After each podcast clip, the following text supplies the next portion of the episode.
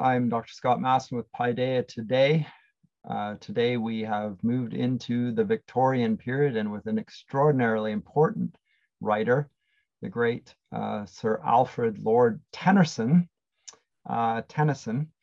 Uh, and we're going to look at his Idylls of the King today, uh, which is a magnificent work uh, covering one of the subjects of great interest to all English speaking peoples, namely the reign of King Arthur.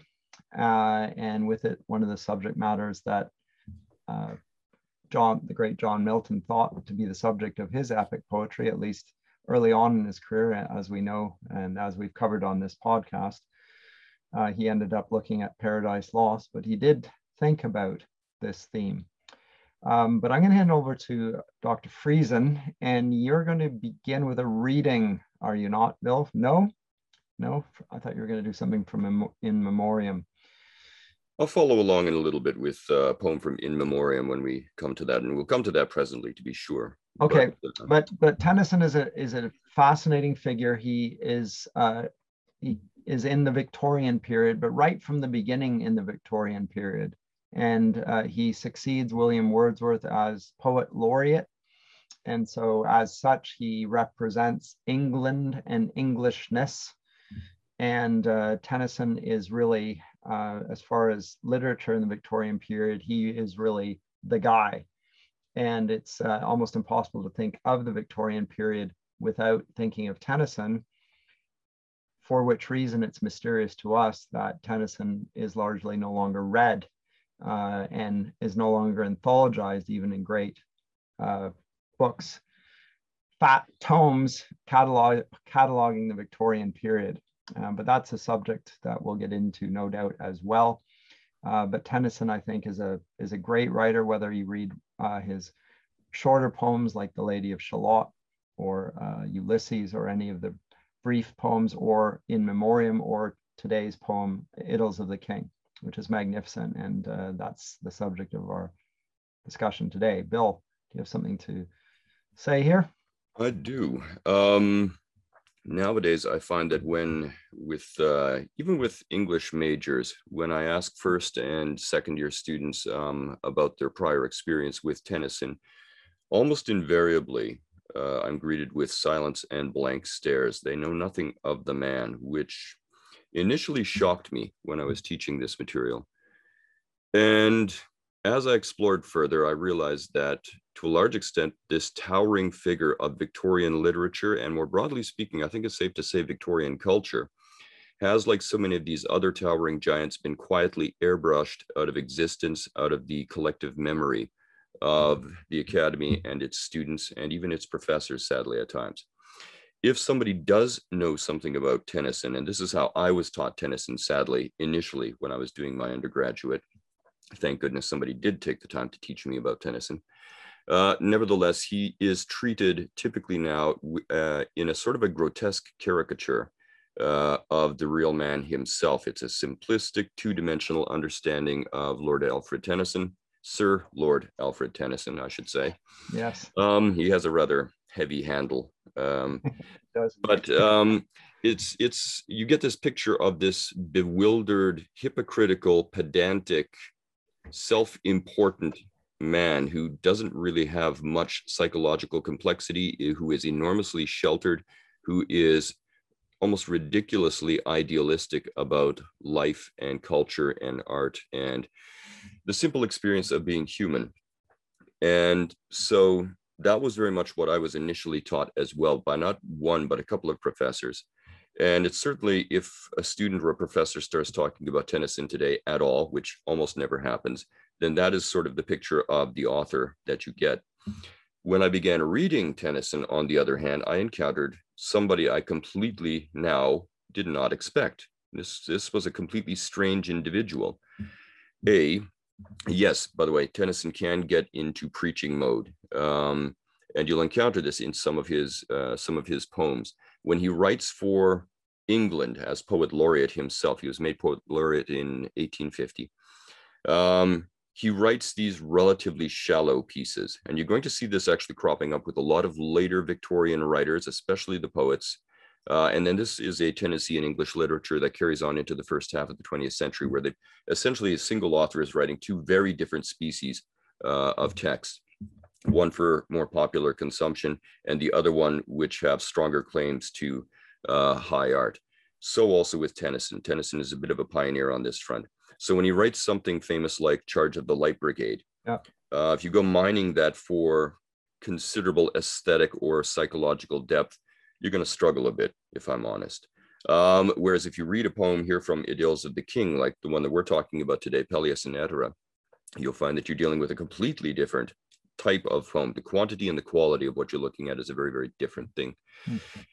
Um, so this is something that I enjoy doing with my students when I can introduce them to Tennyson. They're oftentimes very surprised that this man is as complex uh, as he is. And second of all, that the poetry is as complex as it can be oftentimes. They're very surprised, oftentimes delighted, oftentimes shocked because Tennyson writes about some extremely dark things, which again surprises people.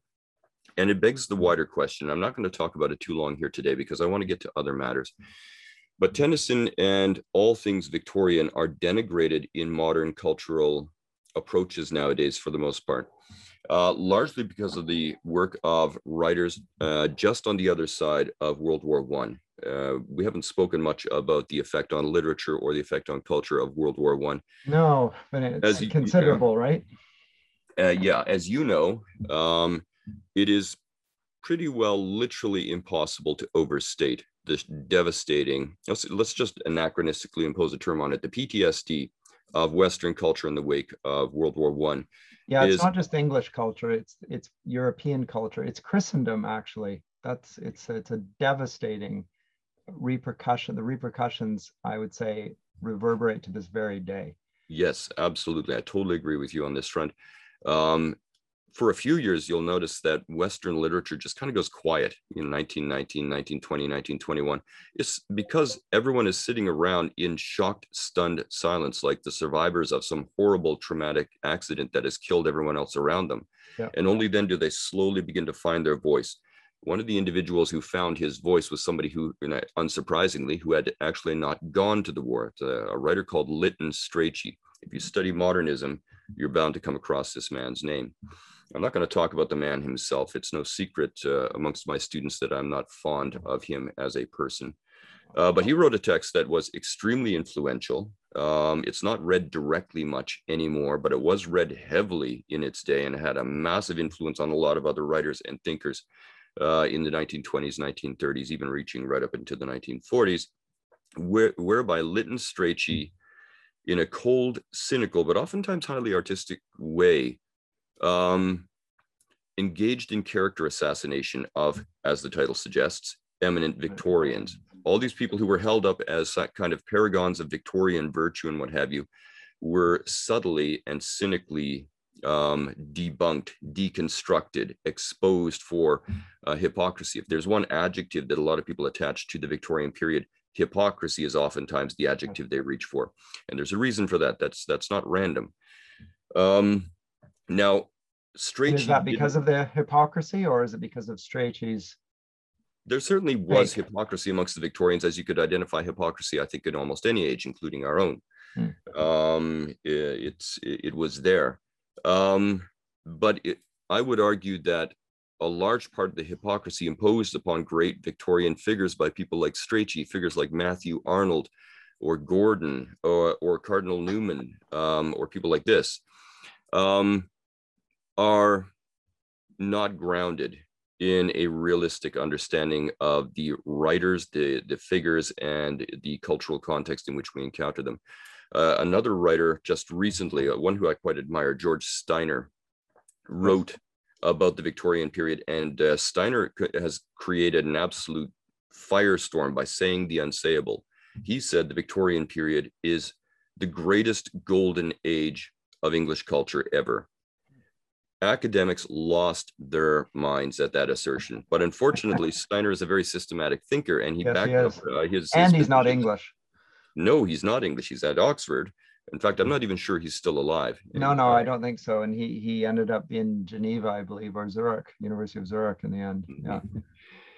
Um, but in any event, uh, I found not just his book interesting, but the response to it interesting as well. Why would this make people so crazy? Why would it make learned, educated, civilized people this completely apoplectic with rage, incandescent with outrage? Hmm. Um, well, we've spent uh, nearly 100 years building up our loathing for the Victorians.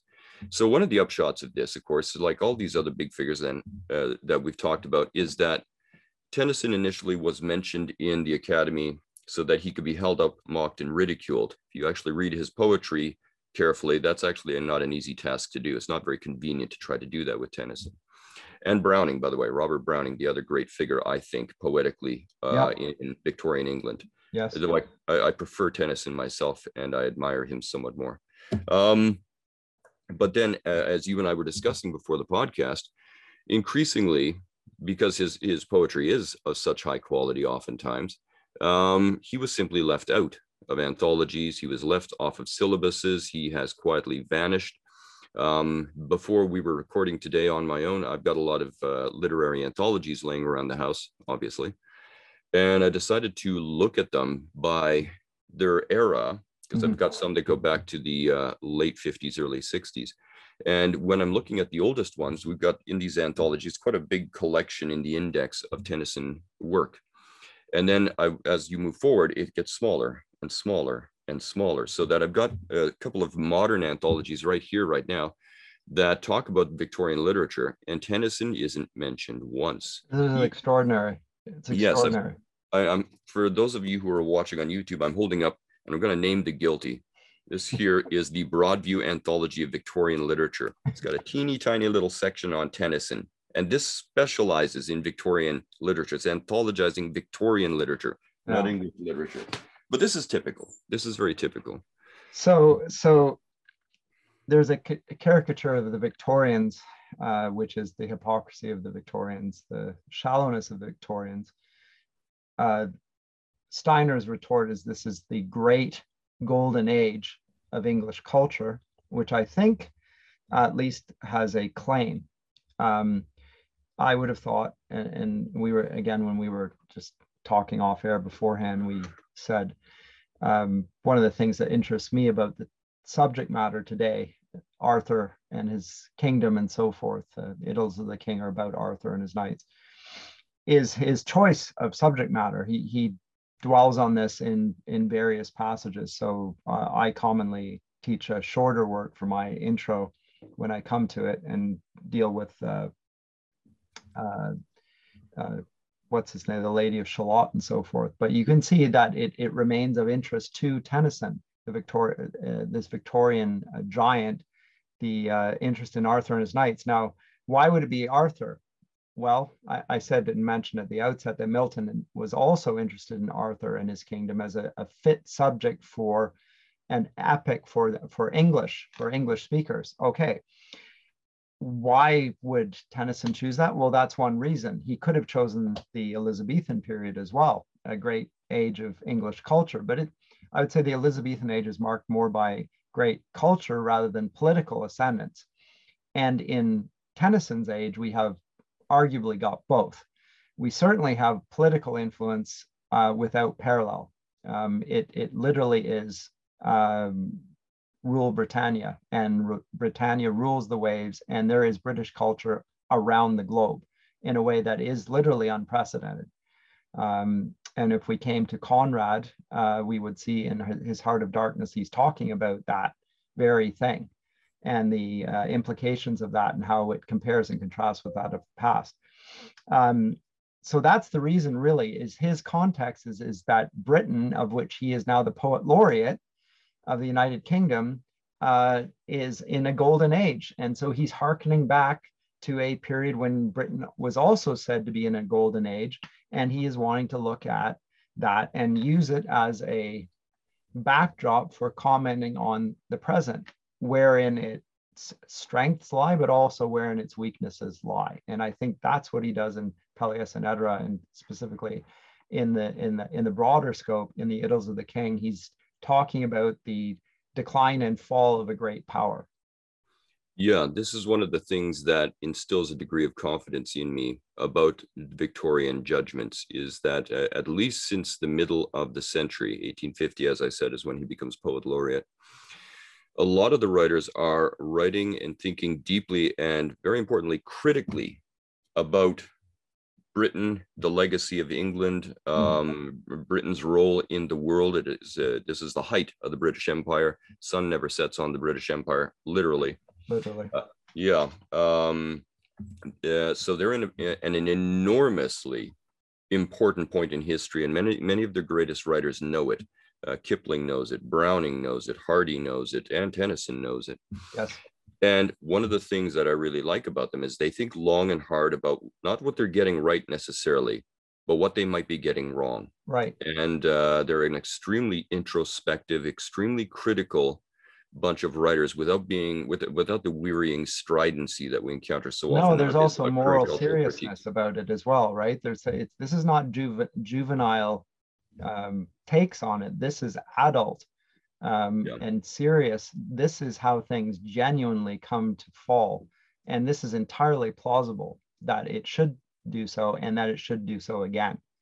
Uh, yes. Uh, given given the universal human nature we've already talked about, uh, of which Englishmen are conscious, at least uh, they used to be conscious um, when they had a Christian understanding of human nature, namely that it is good but fallen and prone to pride and further falls and degeneration and so forth. And that's what we have here. Yeah, the, these are not the smug Victorians that people in 2021 typically think of when they reimagine it in television shows and movies and books and things of this sort. Um, they're not uh, typically not particularly pedantic. They are deeply introspective.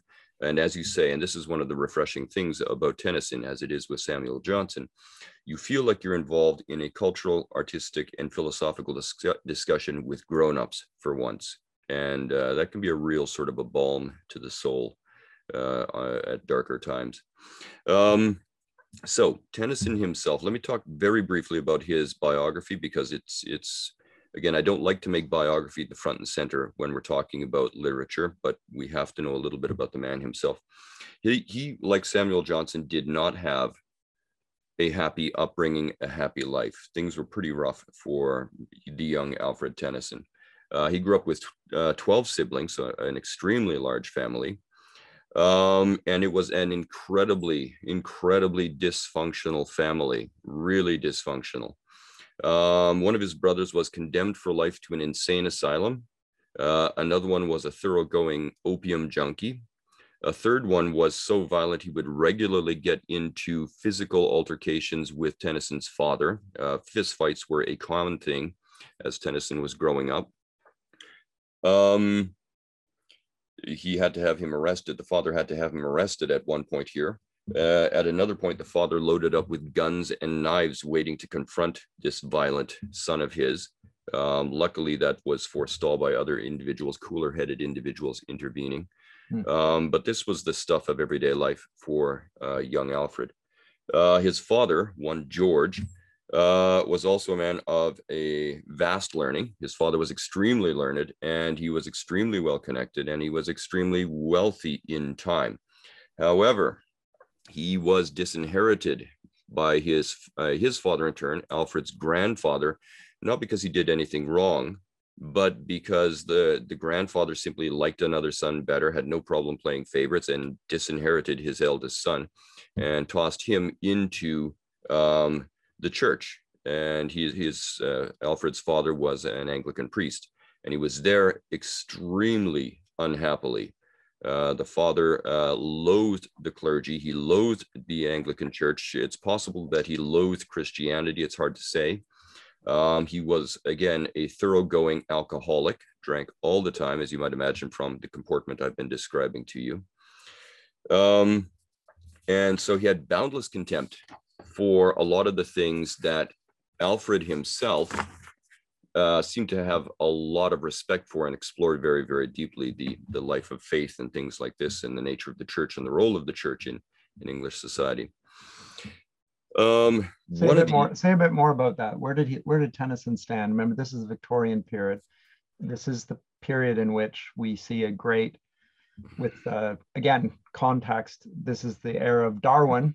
Yep. Uh, and the era of the higher criticism coming from Germany into English speaking countries and and at first being resisted and then embraced with an abandon which is almost breathtaking but a, a departure from the christian faith without a doubt in the era how about tennyson yeah um, this gets contentious very quickly um, a lot of people try to say that Tennyson's faith was a faux faith because he was poet laureate. There were certain expectations right. of him. Right. He so had to be official. That's part of the hypocrisy then. Yeah, exactly. He he, uh, he uh, people go hunting through his work for hints of agnosticism, atheism, hypocrisy on on the the front of uh, spirituality and Christianity. And quite frankly, when I hear quote unquote evidence dragged up on this front, it is usually inferential or just point blank logically wrong. Um, hmm. also, I find it striking that his defense of orthodoxy, Christian orthodoxy, isn't just in what he called his newspaper newspaper verses, like Charge for the Light Brigade and stuff like this. It also shows up in his more serious, more complex works, like what we're talking about here today. And we know that Tennyson is not afraid to search areas which are dangerous and taboo. We're going to see that in the poem that we're talking about today, but also when uh, he writes his very famous uh, collection of poems in memoriam. Um, he goes edgy places, so he doesn't have a problem with that. He's not he's not not critiquing his Christianity because he's afraid to do so, because he's not afraid to uh, to go after the big uh, edgy issues in other areas. So I find no reason for thinking that um, that his faith was strong. Also, a lot of his conduct in later life, as we're going to see, um, accords well with that faith. You know, it's the old quotation, by their fruit they shall be known. Well, let's have a look at the fruit of Tennyson's life, because like Johnson's life, that fruit is good. It's very good later in life. Um, what else shall I say about this? Oh yeah, because of his father's uh, connections, uh, Tennyson, who was smart and displayed his intelligence and his ability to learn at a young age, uh, was kind of a shoe in for Cambridge. And this was both good and bad initially, because one of the things a lot of people don't know about Tennyson, especially since he's a poet laureate and he's always giving public readings and things like this, is that he was painfully, almost dysfunctionally shy. Um, he stuttered a lot when he spoke to other people initially. He had trouble making eye contact with these people. He would break off conversations to get out of them as quickly as possible, even when it was only one or two people. Um, he seemed to be very, very socially dysfunctional at this level. However, uh, so Cambridge was extremely difficult for him uh, socially, and he didn't seem to want to get stuck in. On the upside, he showed a talent early on, not just for literature and poetry specifically, but also for philosophy, and then it turns out debate. And this is going to be one of the hallmarks of the man's character. The man has certain deficits. He recognizes his deficits. And by hard, careful, intelligent work, he overcomes his deficits. So his social dysfunctionality was one of these things he overcame, and he overcame them by becoming extremely good with philosophical debate. This also will change the nature of his poetry. Anybody who tries to read his poetry at a shallow level will be disappointed because some of these poems are enormously philosophically complex. And if you don't know your philosophy and your philosophical backgrounds, you're not going to get a lot out of some of these poems. But if you do ha- have a strong grounding in philosophy uh, and its main talking points, a lot of these poems become extremely interesting at that level too. So he gets past his social dysfunctionality. Um, another thing we should say about Tennyson is that he was an imposing figure. He's a large man. And one of the reasons people wanted him to do so many public readings wasn't simply because he was poet laureate. I, I think it's safe to say the most famous poet laureate of them all. Oh, yes. Uh, but he also had a deep, booming voice, uh, which was remarked upon by many different individuals. Uh, I have heard one garbled phonograph uh, uh, recording of him reading a poem, but the quality is so bad it's really hard to make out exactly what the man sounded like. Hmm. Um, what else do I want to say on this front here? Cured of his shyness. Ooh. Um, he also made friends with an individual by the name of Arthur Hallam. Mm-hmm. And uh, he made friends with him at Cambridge when he was quite young. And their friendship was one of the defining moments of his life. Uh, they became enormously good friends. Uh, Hallam would go on to marry Tennyson's sister.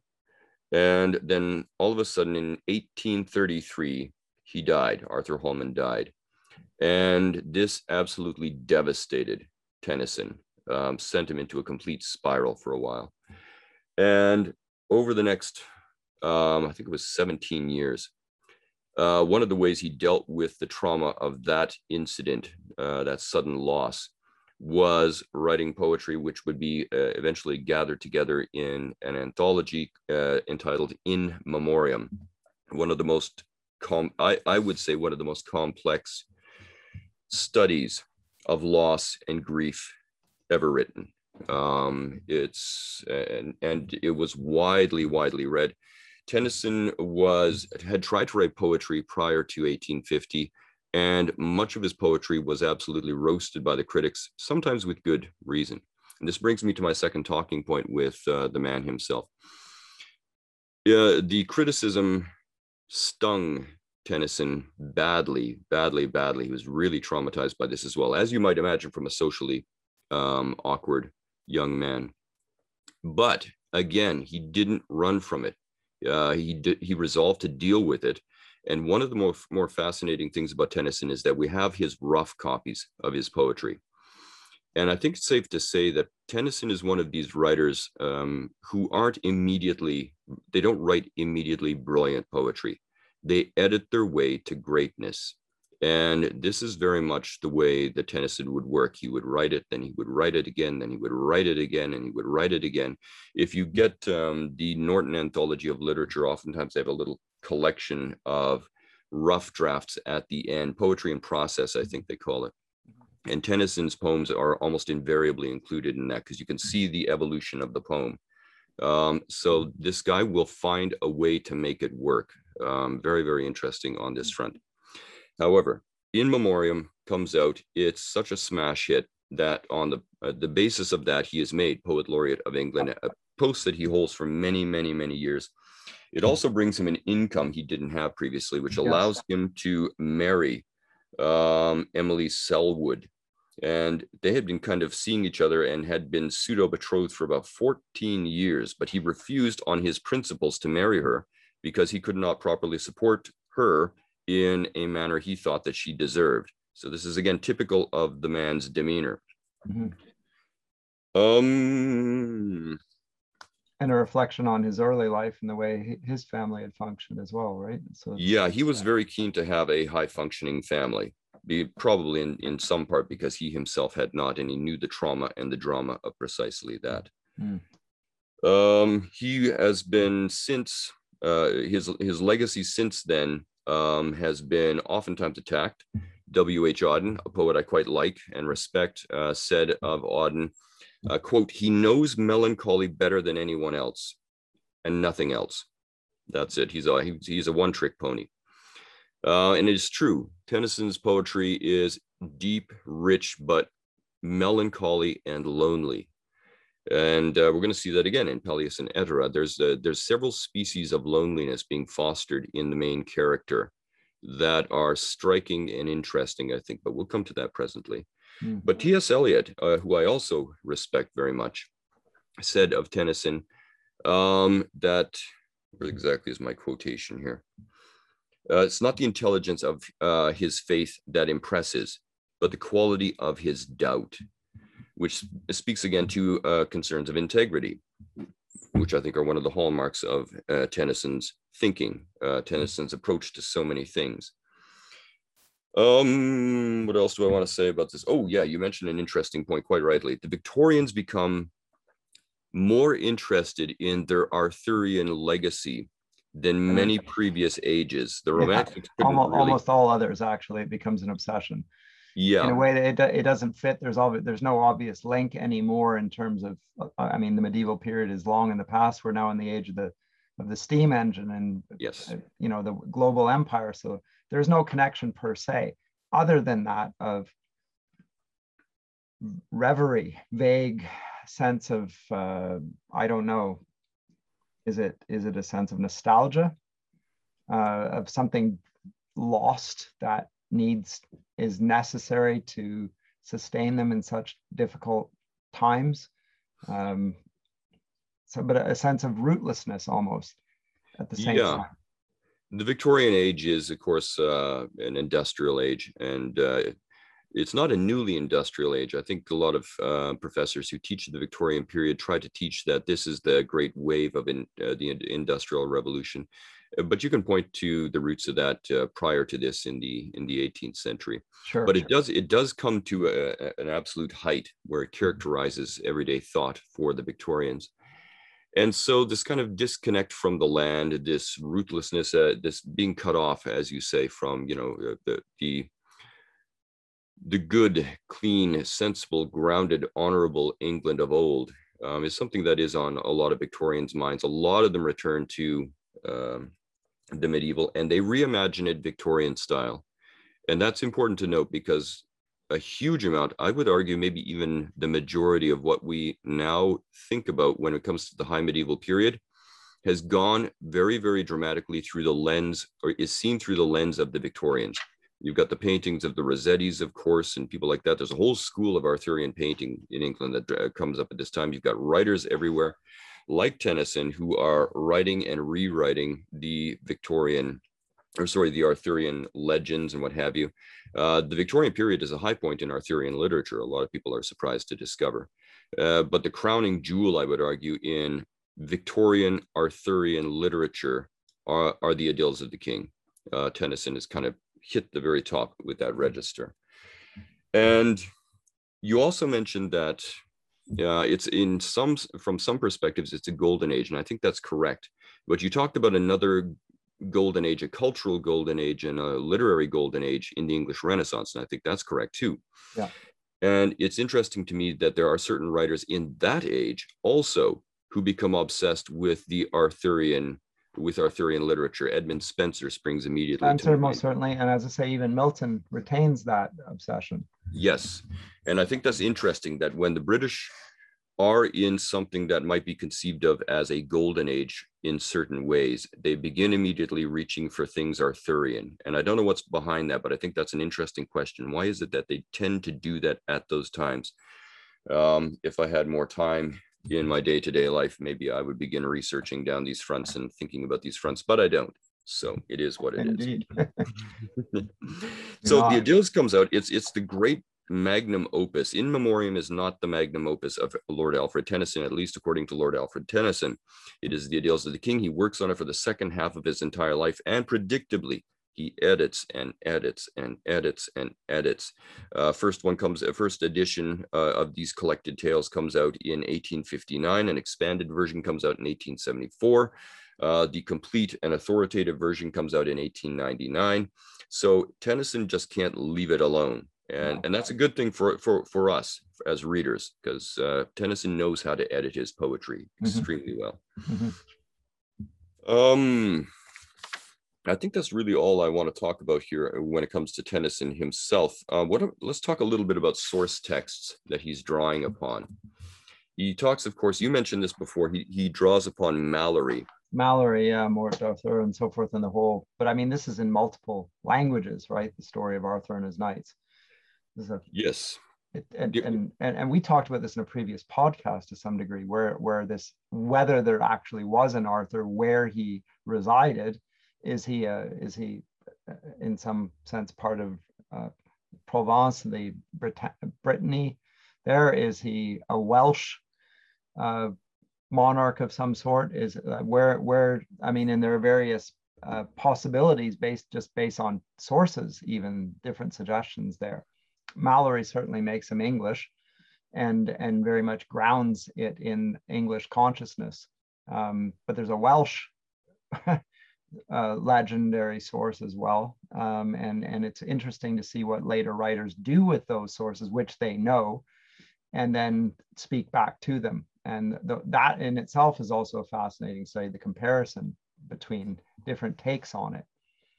Yeah, there's such a rich tapestry available to us when it comes to Arthurian literature that my students find it useful to, to break this into various strands. Where exactly did it all come from?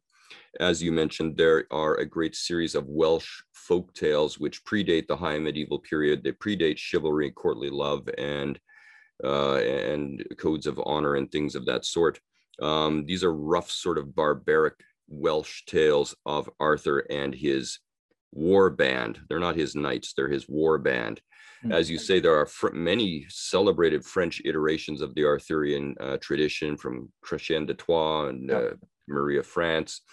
Um, you've got um, a, a, whole historical strand which contributes where you're getting the history of King Arthur and his knights, uh, oftentimes with little concern for uh, historical truth or accuracy.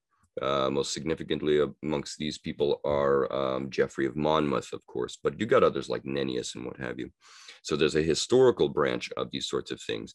And then uh, other writers, as time goes by, feed in to this ever growing build into the thing. growing legend, right?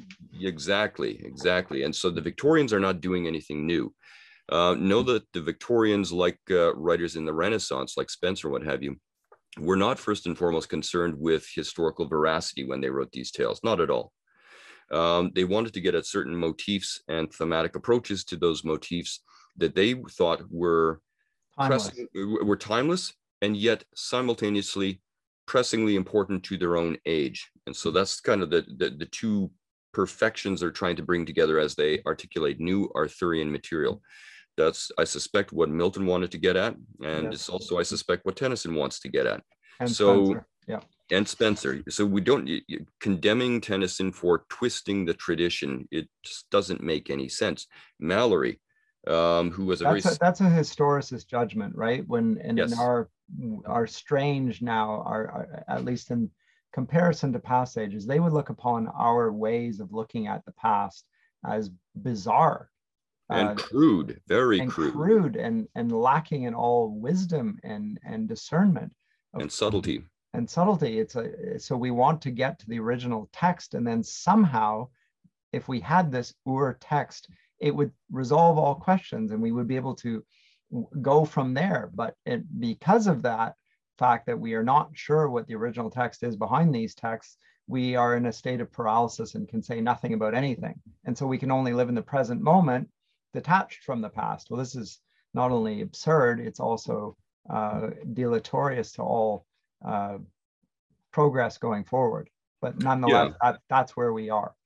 Yeah, and if somebody does try to then, from that perspective, speak to concerns of the past, whether that be the historical past, the literary past, or things like this, um, because we're sundered from all sort of solid foundations, cultural foundations, and reading practices and academic practices, um, we tend to engage in wild speculation, conspiracy theories. It's you know this is the realm of the anti-Stratfordians and stuff like this. You know we're not too far away from slapping on a tinfoil hat and making pronouncements. Um, it's really quite depressing on bad days. So, um, but not so with Tennyson. Not so with Tennyson. Uh, we've also got other sources that are kind of factoring into this. We have the fascinating, there's a fascinating collection of Welsh mythological, supernatural sort of folk tales known as the Mabinogion, um, which was edited uh, during the Victorian period by Lady Jane Grey, I want to say, but I could be getting that wrong. Um, and that pop, that becomes enormously Isn't popular. Elizabethan. Is there another Lady Jane Grey? I mean, it could be. Uh, there is one in the Renaissance period, but yeah. I, yeah. So don't quote me as to that. But the Mabinogion, fascinating, fascinating book to read if you get a chance. Um, it's absolutely brilliant. It was edited at this point in history and it was extremely popular amongst the Victorians, which is why I'm talking about it now. It too exerts a powerful influence upon their contemplation of their roots, their identity, their culture, and how Arthur and his legends are bound up in all of that inextricably. Um, what else do I want to say on that front? Not that much. Um, let's talk about Pelleas and Ettarre, Bill. Yeah, let's let's you, have a go at that. You, when when we were discussing what we would do today in relation to Tennyson, we agreed that we had to take on Tennyson and not leave him unremembered in our podcast. But what exactly would we do? Um, I suggested a shorter poem, um, more accessible. You suggested Idylls of the King just simply because it's his greatest work and specifically mentioned Pelleas and Ettarre as mm-hmm. one we should focus on. Why did you choose that particular one? um, I would have thought perhaps deal with the, the passing and death of Arthur or even the coming of Arthur. Uh, but Pelleas and Ettarre, how come? I mean, I read it this week and found it, uh, as you said, uh, quite subtle and magnificent and surprising above all. I did not anticipate what was going to happen. Um, yeah. And and at, at points laughing out loud and at the same time feeling deeply pained at what I was reading. So yes. it was a terrific uh, psychological subtlety uh, in the lines. Yeah, it's I, I, chose this particular story. I mean, in a perfect world, I would get my students to, to read the entire thing, but sure. of course, we both know that they don't have that kind of time. Um, so I chose this one specifically because the entire Idylls of the King um, is an exploration of how great societies fall and descend into disaster and anarchy and things like this. And one of the uh, assumptions in the foreground uh, of the uh, of, of this series of tales is this notion that society descends into depravity, barbarism, and chaos as a natural state. And the artificial state is when we impose structure and goodness and hope and righteousness and things like this upon the shape and the machinations of that society that we're living in. Victorian culture and society is like a gigantic, complex clockwork machine. Um, and it's operating, insofar as it's operating well, it's operating well according to certain principles. But those principles sooner or later will go wrong. The machine will ultimately break. And that's what we're watching here. We're watching this, the machine of Arthurian society break and we're exploring the process of breakage. How does it all break down especially at the psychological spiritual moral and ethical level? So it is a, a long arc of a tale that's going to lead us to potentially if we're not careful despair um, at the end of it. The great beautiful society that was that is to say uh, arthur and the knights of the round table and all that they built in terms of their world is gone. It falls apart and society reverts back to its natural state of barbarism, anarchy, and depravity. Um, and Pelleas and Ettarre catches a very interesting study in the arc there, and specifically the arc that is traced. And you were talking about the universal before, and I think that's absolutely on, on target here. There tends universal to be a human nature. Yes, exactly. And there, and we see in the young character of Pelleas a very typical universal trajectory. Um, uh, Idealistic uh, young hero. Yeah, from innocence to experience, to quote the Renaissance thinkers. And there's nothing new under the sun. And that's not a bad thing. That's a good thing here because we can explore it in new detail from a Victorian perspective.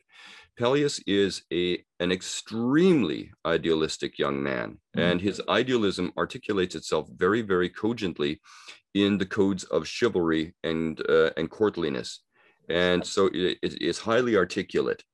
And his expectations of himself and those around him are extremely extremely high. So when i teach this um, uh, this story to my students i have many young people who are kind of in exactly this state where they're beginning to understand that there is evil in the world and there is evil in the people around them and there is evil in themselves. And now what do they do with this crisis any thinking young person undergoes this and they have back since as far as we know the dawn of time yeah so one of the things that really resonates with my students is that they recognize much of what's happening here in the mind of Pelleas as he undergoes one horrible turn after another and the humiliations that come along with that. So briefly, so he's initiated or brought into the knights among, so he's the, the newest of the Knights of the Round Table um, idealistic, wants to be like Arthur and have a yes. Guinevere, a woman who is just like Guinevere, the paragon of virtue, beautiful, etc. So that that's how he begins, and he talks about wanting to meet a woman so that he too can live a life just like Arthur and Guinevere, and then revelations are made about Guinevere, and then revelations are made about the woman that he falls in love with, etc. And there's a gradual disenchantment going on in the mind of the character and it doesn't it begins with disenchantment. It ends in uh, almost cynicism and despair. Yes. uh, and and it's as i say it's humorous uh, in episodes but it's also um, because we feel his pain we can imagine ourselves in that situation. Perhaps we've been in that situation at least in some way. Um, we feel the betrayal. And it happens in quite rapid fashion uh, in such a way though that is still plausible and uh, and and memorable and and the keenness of his hurts are visited upon the reader um, and, and, I could not help uh, laughing at him in his um, naivete, but at the same time, uh, wishing that there would be a happy ending to his tale. And it just got worse. No, every time you think, okay, now the arc is going to start curving yes, back up he's again. He's going to win the girl. She's going worse. to fall for him in the end, and this will end with a happy ending. But no, no. and there's a few things in here that are immediately striking. Again, my students who think they know a bit about the Victorian period are, are shocked by this. One of the things is not the cynicism of Tennyson, because I don't think he is ever that. No, he's not cynical. No. No, but he is capable of oftentimes keen cutting and eloquent irony. Uh, the Victorians are far more ironic oh, than oh, yeah. a lot of people think.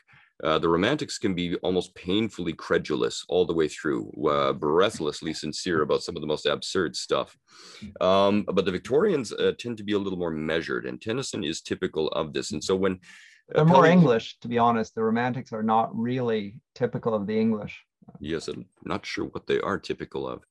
Um, but with Pelleas, um, he um, when he's pining, as it were, for his Guinevere, the audience that Tennyson is writing for are well versed enough in all things Arthurian. They know that Guinevere is famously um, disloyal to her king, King Arthur.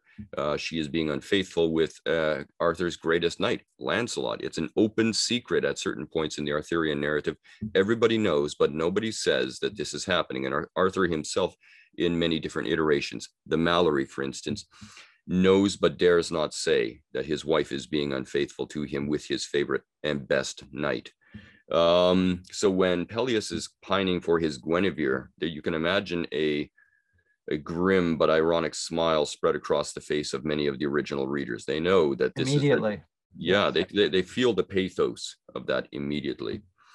Um, we also have talked about uh, courtliness and chiv- uh, chivalry as uh, affording us dynamics by which the knight will suffer through trials and he will go on hard, difficult quests and things like this. And there's a process of refinement, which aligns very well with the processes of sanctification from within Christian perspectives.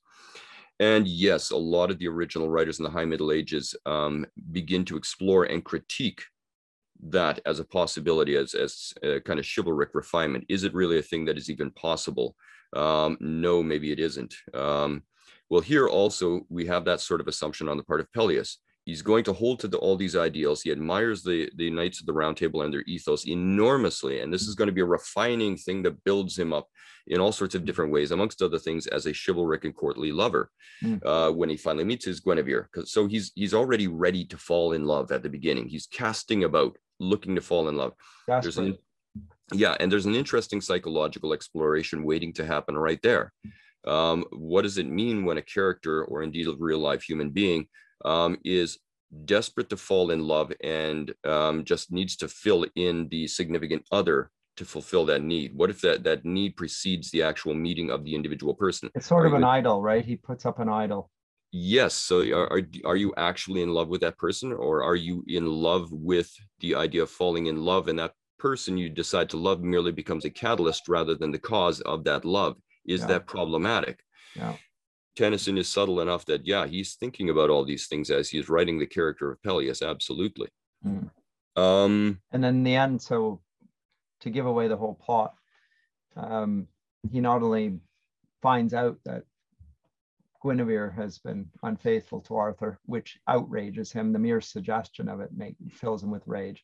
Mm-hmm. Um, but his uh, beloved Ettarre mocks him and and yep. in a way that is manifest to everyone including him but he's going to remain faithful to her and win her over because of his fidelity etc because this is what a christian knight will do. Yes. He does do that. In comes sir gawain. Oh good. Sir gawain after all sir gawain the, the, the truest of all knights. We know him from the medieval period sir gawain the green knight. He comes in. He will win him. He will win her for Sir Edera within three days Soretta, uh, or sorry, uh, Pelleas comes then upon the two in bed together. Mm-hmm. At which point he is disconsolate outraged, um, uh, broken, he uh, comes and is furious, and then uh, I think comes to uh, Guinevere, comes upon Lancelot, in fact, claiming that she is untrue.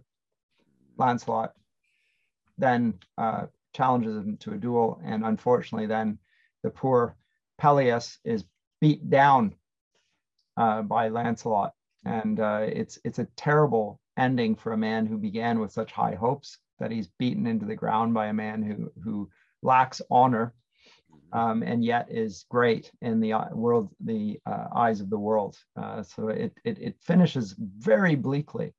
Um, yeah. but talk about the realism yeah it's well there's so many things to talk about here um, as we said, Pelleas starts with this idealism. Uh, he's on his way um, to Camelot at a certain point. He's been made a knight of the Round Table, as you say, and they're filling in the numbers, by the way, here. In they the, are, and, and they sort of they sort of give him a soft treatment to get into the knights as well. Uh, yeah, because they're, they're, bringing him along as a protege. He's not really up to it yet.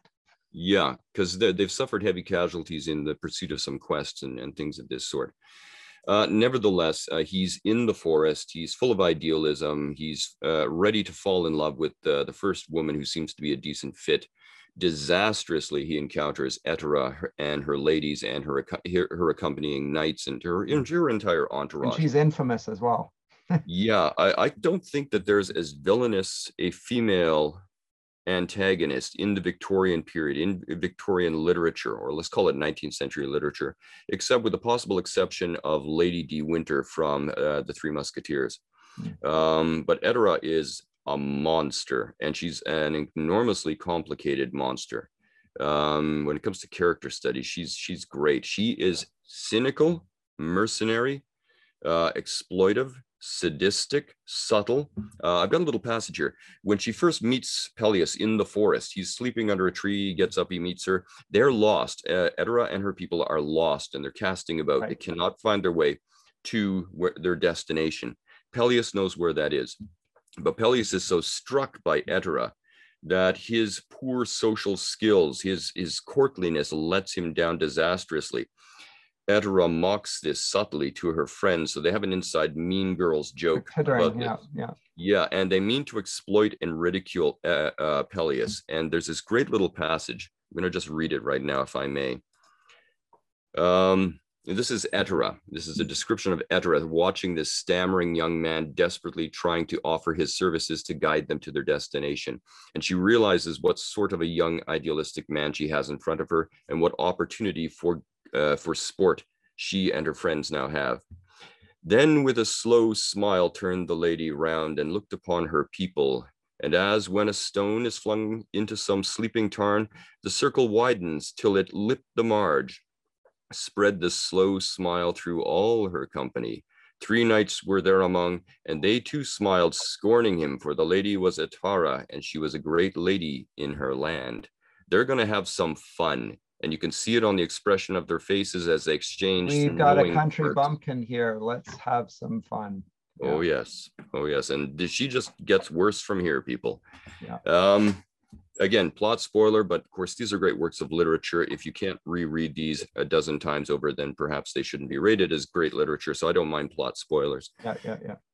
She convinces them him to guide them to Camelot, which he does. There's a competition there, and she insists that uh, Pelleas win her the circlet, so she'd be the great lady. Guinevere and Ettarre have this kind of a moment of um, bristling recognition. They recognize their type, a reflection of each other, right. as it were. Guinevere does a better job of it than Ettarre, but nevertheless, Two Pelleas does. yes, exactly, and Pelleas does win the circlet for uh, Ettarre uh, and uh, she gets. At which it. point she never looks upon him again with it, like she uh, the sun was before, and now it never looks, but with a cloudy uh, visage upon him again. I think something like That's that. That's right. Yeah, overwhelming contempt and ridicule. Now it becomes open. And nevertheless, rather pathetically, and this might be where you began uh, chortling to yourself at the ridiculousness of the young man's antics, uh, he follows her back to her castle. Um, and, and hangs about outside the gate yeah like a, and weeks. yeah he's he's he's he's he's like this pathetic petitioner he's he's in some senses, you, you can almost sense where Ettarre's contempt is coming from. Well, she but, gets angry. She gets not. She gets first contempt, then she's outraged that he's yes. still there. And she sends individual knights out to sort him, him out, yeah. and he beats the snot out of him. um, so that didn't work. Um, and uh, it begs another question: What is fueling her hatred. Hatred for Pelleas? And I would argue that goodness. it's his goodness. And not only that, he loves something she knows is not worthy of love. She knows her loathsomeness uh, and, and horribleness. And Pelleas's adoration of she who does not deserve that love throws it into sharp relief and drives her wild as she is forced to look In into fact, the mirror. Gawain mentions that very thing about her to her, and the two of them in their cynicism take delight in the fact that she isn't that and Gawain knows that she isn't that and the, and she knows that he isn't that either. So those two are hypocrites of the first order but they both take delight uh, in despising goodness. Uh, it's awful. It's, it's, yes and but it's also extremely psychologically complex. Accurate. i mean we could just unpack this for the rest of the day but we don't have time sadly. But you're right there's a bond of mocking cynicism about it that it's the sadism though that you noted. There it is. Yes, exactly. They they want to have some vicious fun uh, at his expense. But what makes it even more complex is that in time Pelleas himself realizes who Ettarre is, and here's the interesting bit: does not cease to love her. Why not? He sees her now, warts and all, um, but his love does not abate uh, it morphs into something homicidal and dangerous, as Lancelot uh, and, and the rest of the court of Camelot will find out. Yeah. But as you say, um, he is, she sets, uh, she allows all her knights to be set upon him. He is dragged in front of her. He's mocked. He's stripped of his equipment and stuff like this. He's cast out again. He sees them, uh, and, and Gawain sees all this going on. Gawain says, as you said, he's going to intercede he's going to help young uh, Gawain, or sorry, young Pelleas out. And the first time I read this, like you, I was shocked by the turn of events here. Uh, like I was used to the standard uh, treatment. Yeah, so was I, I. I was totally shocked. And Tennyson knows that. Ten- this is another thing that takes Tennyson away from those cliches about Victorians and Victorian authors specifically. They're very capable of shock value. And it takes somebody who's pretty flexible with the norms and expectations of the ethical and aesthetic world to be able to pull off shock well. And Tennyson is able to shock you well. He's not a stodgy um, Victorian uttering weary aesthetic and ethical cliches, not at all. Mm. Um, and so Gawain is this horrible betrayer. As you said, uh, Pelleas discovers them sleeping somnambulant in each other's arms, and he takes his sword and he lays it across their chest. He I was here. You know what I could have done. And one of the questions I have, to which I don't have a good answer, is if all if he's realized that all of chivalry and courtliness is a sham, is a disgusting, cynical lie by which certain people get ahead in the world, why does he not behave dishonorably here and just strike? Um, but he doesn't, and this brings me back to an earlier makes point. Him, this makes him honorable and better than them. In the end, he truly is, right? He is, but and yet he becomes one of the great villains of Arthurian literature. This Pelleas is the great and terrible Red Knight of other Arthurian tales. Pelleas becomes one of the worst. He was one of the best, and that disillusionment has now made him one of the worst. If he's going to be bad, he's going to go all in, and he becomes that Red Knight figure. Another plot spoiler. Um, but this goes back to my earlier point: knightly valor, worth, honor um, are things which are built up uh, in a, a, uh, process that seems to be interwoven in many imaginations with sanctification from within a Christian perspective. But so also can we see the de-evolution of the, a person's character in an opposite sort of a process. And I would mm-hmm. say that his the fall of Pelleas is not sudden. And again, this is another point of psychological realism. This is a process. As sanctification was a process and refinement was a process, so his descent into his own specific brand of cynicism and things like this is a gradual thing as it dawns upon him and he connects all the dots and he realizes that everything everywhere is rotten. Um, that is the opposite of that process. And I think that's very interesting. And this is another reason I teach this tale, because this in miniature um, mimics the overall arc of the idylls of the king. There's a process here. It's not a sudden thing. Um, and I think that's quite an astute judgment also of the decay of culture. Tennyson knows this as well.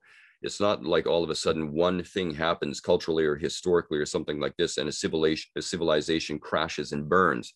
No, it's a process. So let's explore the process. What drives the process? What are the outcomes of the process? What are the warning flags of the process as they are with an individual on a micro scale? What are they on a macro scale for an entire culture like Victorian culture? Hmm. And I think if people had been reading Tennyson a little more carefully, they would be a little bit less shocked by the apocalypse that came at the end of it, World War One or the Great yeah, War. Kind of, I, I wanted to so later in the the Idylls, um, just to add so reading this one tale, one gets a, a, clear sense from what we've just said of a richness in uh, Tennyson's vision and awareness of how corruption happens um, and a willingness to depart from his sources to uh, present that in ways that are almost scandalous uh, and certainly shocking. Um, but he portrays terrific goodness in it as well. And that really is, it's not the, uh, it's the, the tones are not that, and you mentioned this, of bleak melancholy, um, which is associated with Tennyson, and rightly so, as you said. There, there is a deep melancholy, a brooding sense of, uh, of, of uh, contemplation, but also of loss there uh, about something that's passing away. But still, there are notes of hope and expectation. I, I wanted to read just this short passage from the passing of Arthur. This is the death of Arthur. Mm-hmm. And the, there is a good knight left, and his name is uh, Sir Bedivere, uh, the truest of all the knights and he is looking on the demise of that whole kingdom of Camelot, and he sees in the death of Arthur um, the passing away of a companion, and he is left on his own, and says, "And I, the last, go forth companionless, and the days darken round me, and the years among new men, strange faces, other minds." And Arthur responds, and the, and this I this was once on, I understood read at commencements, or even at uh, um, eulogies and so forth. Arthur says the old order changeth, yielding place to new, and God fulfills Himself in many ways, lest one good custom should corrupt the world. Pray for my soul. More things are wrought by prayer than this world dreams of. Wherefore, let thy voice rise like a fountain for me night and day. For what are men better than sheep or goats that nourish a blind life within the brain, if, knowing God, they lift not hands of prayer both for themselves and those who call them friend? Uh, if those are the words of a man who has no uh, sense of Christian conviction, um, I find that myself rather doubtful. These seem to be the words of a stout Christian soul. Um, in response to that, if it's not Tennyson's soul, it's one that he can easily imagine and find some solace in. Um, so, as you say, that at the very least, we have a complexity uh, in Tennyson's poetry, which I think uh, recommends him to anyone who wants to read uh, good literature by someone who is rarely uh, mentioned, let alone uh, advocated for these days. Yeah, um, we have to remember that Tennyson, as a young man, not even as a middle-aged or, or an uh, older individual, spent 17 years thinking long and deeply about death and loss. Uh, this is this is the stuff of in memoriam, and so this is somebody who has gone places mentally and emotionally, I would imagine, uh, that many people never go. And, and so his understanding of how the faith factors into that is very, very interesting to me. What do you, if, you, if you're done with uh, cheap, shallow platitudes, how exactly do you grapple with the problem of death and the faith, especially when you've experienced that loss individually with the person you can name, with the person who you knew, with, with Arthur? We're going to see this with a couple of other late Victorian poets as well, but we're not at that point here. I, I hit my students usually at this point with a whole barrage of questions to which I don't give them answers. Um, We've already mentioned that um, knows herself to be loved undeservedly, and this drives, it fans the flames of her cynicism and hate and all this stuff. And at times, as you say, just plain anger. Um, but in other senses, it begs the question of us, the reader are we all of us in certain ways loved undeservedly? We're not worthy of these loves that uh, oftentimes come to us in our life. Um, do we get angered when people appreciate and or love us and value us for things we don't think we necessarily deserve is our response in some senses like Ettarre. Um, yeah. We've got um,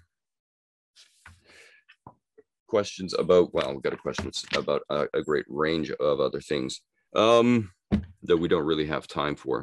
so yeah, that, I was going to say that I, I think you, there's such, there's such uh, depth and, and uh, interest in this story. We, we can talk about this a great deal, but I'm wondering if we've actually given enough there to whet the appetites of our listeners. I should hope so, yeah. But I mean, there's there's other things we could talk about regarding the moral loneliness of Pelleas at the end of the story. He's not just lonely in terms of companionship; he's morally lonely. Yes, he's the good. only one who thinks that those codes, even though shattered and in ruins, were and ought to be authoritative. He he never ditches that, and I think that speaks well to uh, Tennyson's sensibility as a writer. Um, good so we've got that uh, to consider here as well.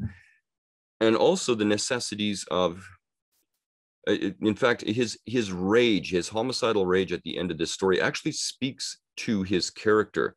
People who uh, have no codes to which they believe integrity ought to be owed don't get outraged. People with no integrity don't get outraged. People who don't believe in the in the validity of the codes they live by don't get outraged. They smile cynically like gawain and Ettarre and to some extent guinevere and lancelot and all the rest of them. Mm-hmm. so i've got time for people who get outraged about certain issues in life even if i point blank disagree with them at least they believe in a code um, or still believe in a code it's the quiet smiling cynic that I worry about. The person who is incapable of getting outraged, you can say the most horrible things, in their presence, you know they disagree with them and they just smile blandly at you. That's the person that puts me on high alert. Mm-hmm. Anyway, we could talk about all of that as uh, I've said, as you've said. Uh, hopefully, this is enough to whet some appetites. We are going to be moving on with our next podcast into something very, very different. Uh, and I'm really quite excited about this. We're going to start talking about great Russian authors of the 19th, and maybe to some extent, if we get really lucky in the 20th century later on. Uh, and the writer in front of us is Dostoevsky. And I think you and I have settled on Crime and Punishment, one of these ah, towering, towering that, did you? Okay, good. Yes. Well, you were petitioning and I was cogitating up thereupon. And I thought, okay, fine, we'll do it. Because I've got all the all the world enough in time.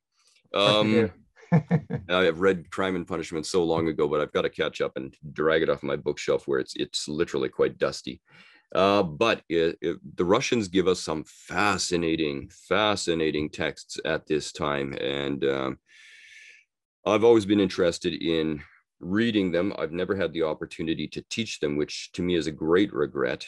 Uh, mm. and I know that a lot of other people who uh, come across Russian literature, once you've had a taste, these people usually become addicted to Russian literature. Mm-hmm. It's fascinating stuff. Uh, Dostoevsky is just one of these individuals uh, who gives us that.